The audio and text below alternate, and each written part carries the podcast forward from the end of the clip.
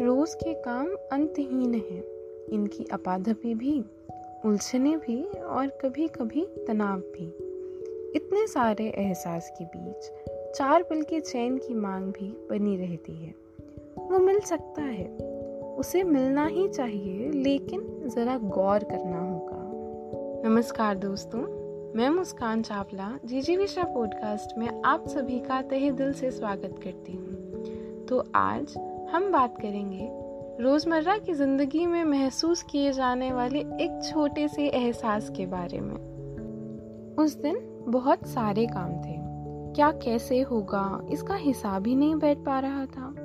अपने हिस्से के काम तो आप कर सकते हैं, लेकिन दूसरों के हिस्से का तो वही करेंगे।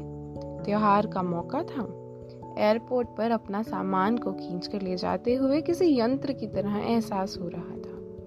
तभी एक गंध ने घेर लिया और यंत्र में जैसी जान आ गई।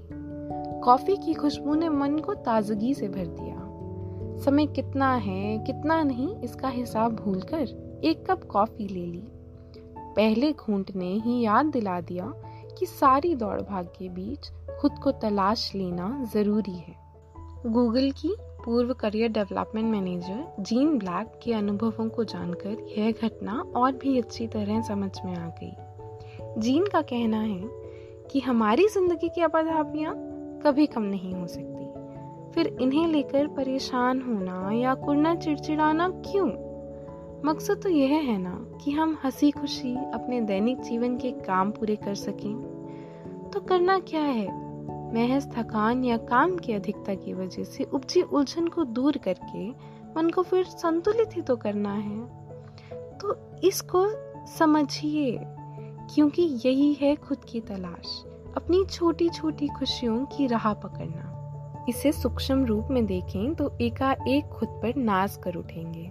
जब हालात, विचार, काम की अधिकता या कहें दबाव राह में रोड़े रख कर बैठे हों, ऐसे में छोटी सी राहत, मुस्कुराहट के लिए रास्ता बनाते हुए निकल जाना कितना अच्छा महसूस कराता है। और इसके लिए किसी दूसरे का इंतज़ार क्यों करना? थकान हमारी, उलझन हमारी तो हल भी हमारा। चंद लम्हों के लिए अपने आप को सुकून देना आपकी अपनी समझ है। कैसे मिलेगा, यह भी आप जानते हैं। तो फिर कोई पूछे, बताए क्यों? अपनी खुशी अपने हाथ। ढूंढ लीजिए, मुस्कुराइए और फिर चल पड़िए रोज की डगर पर। धन्यवाद।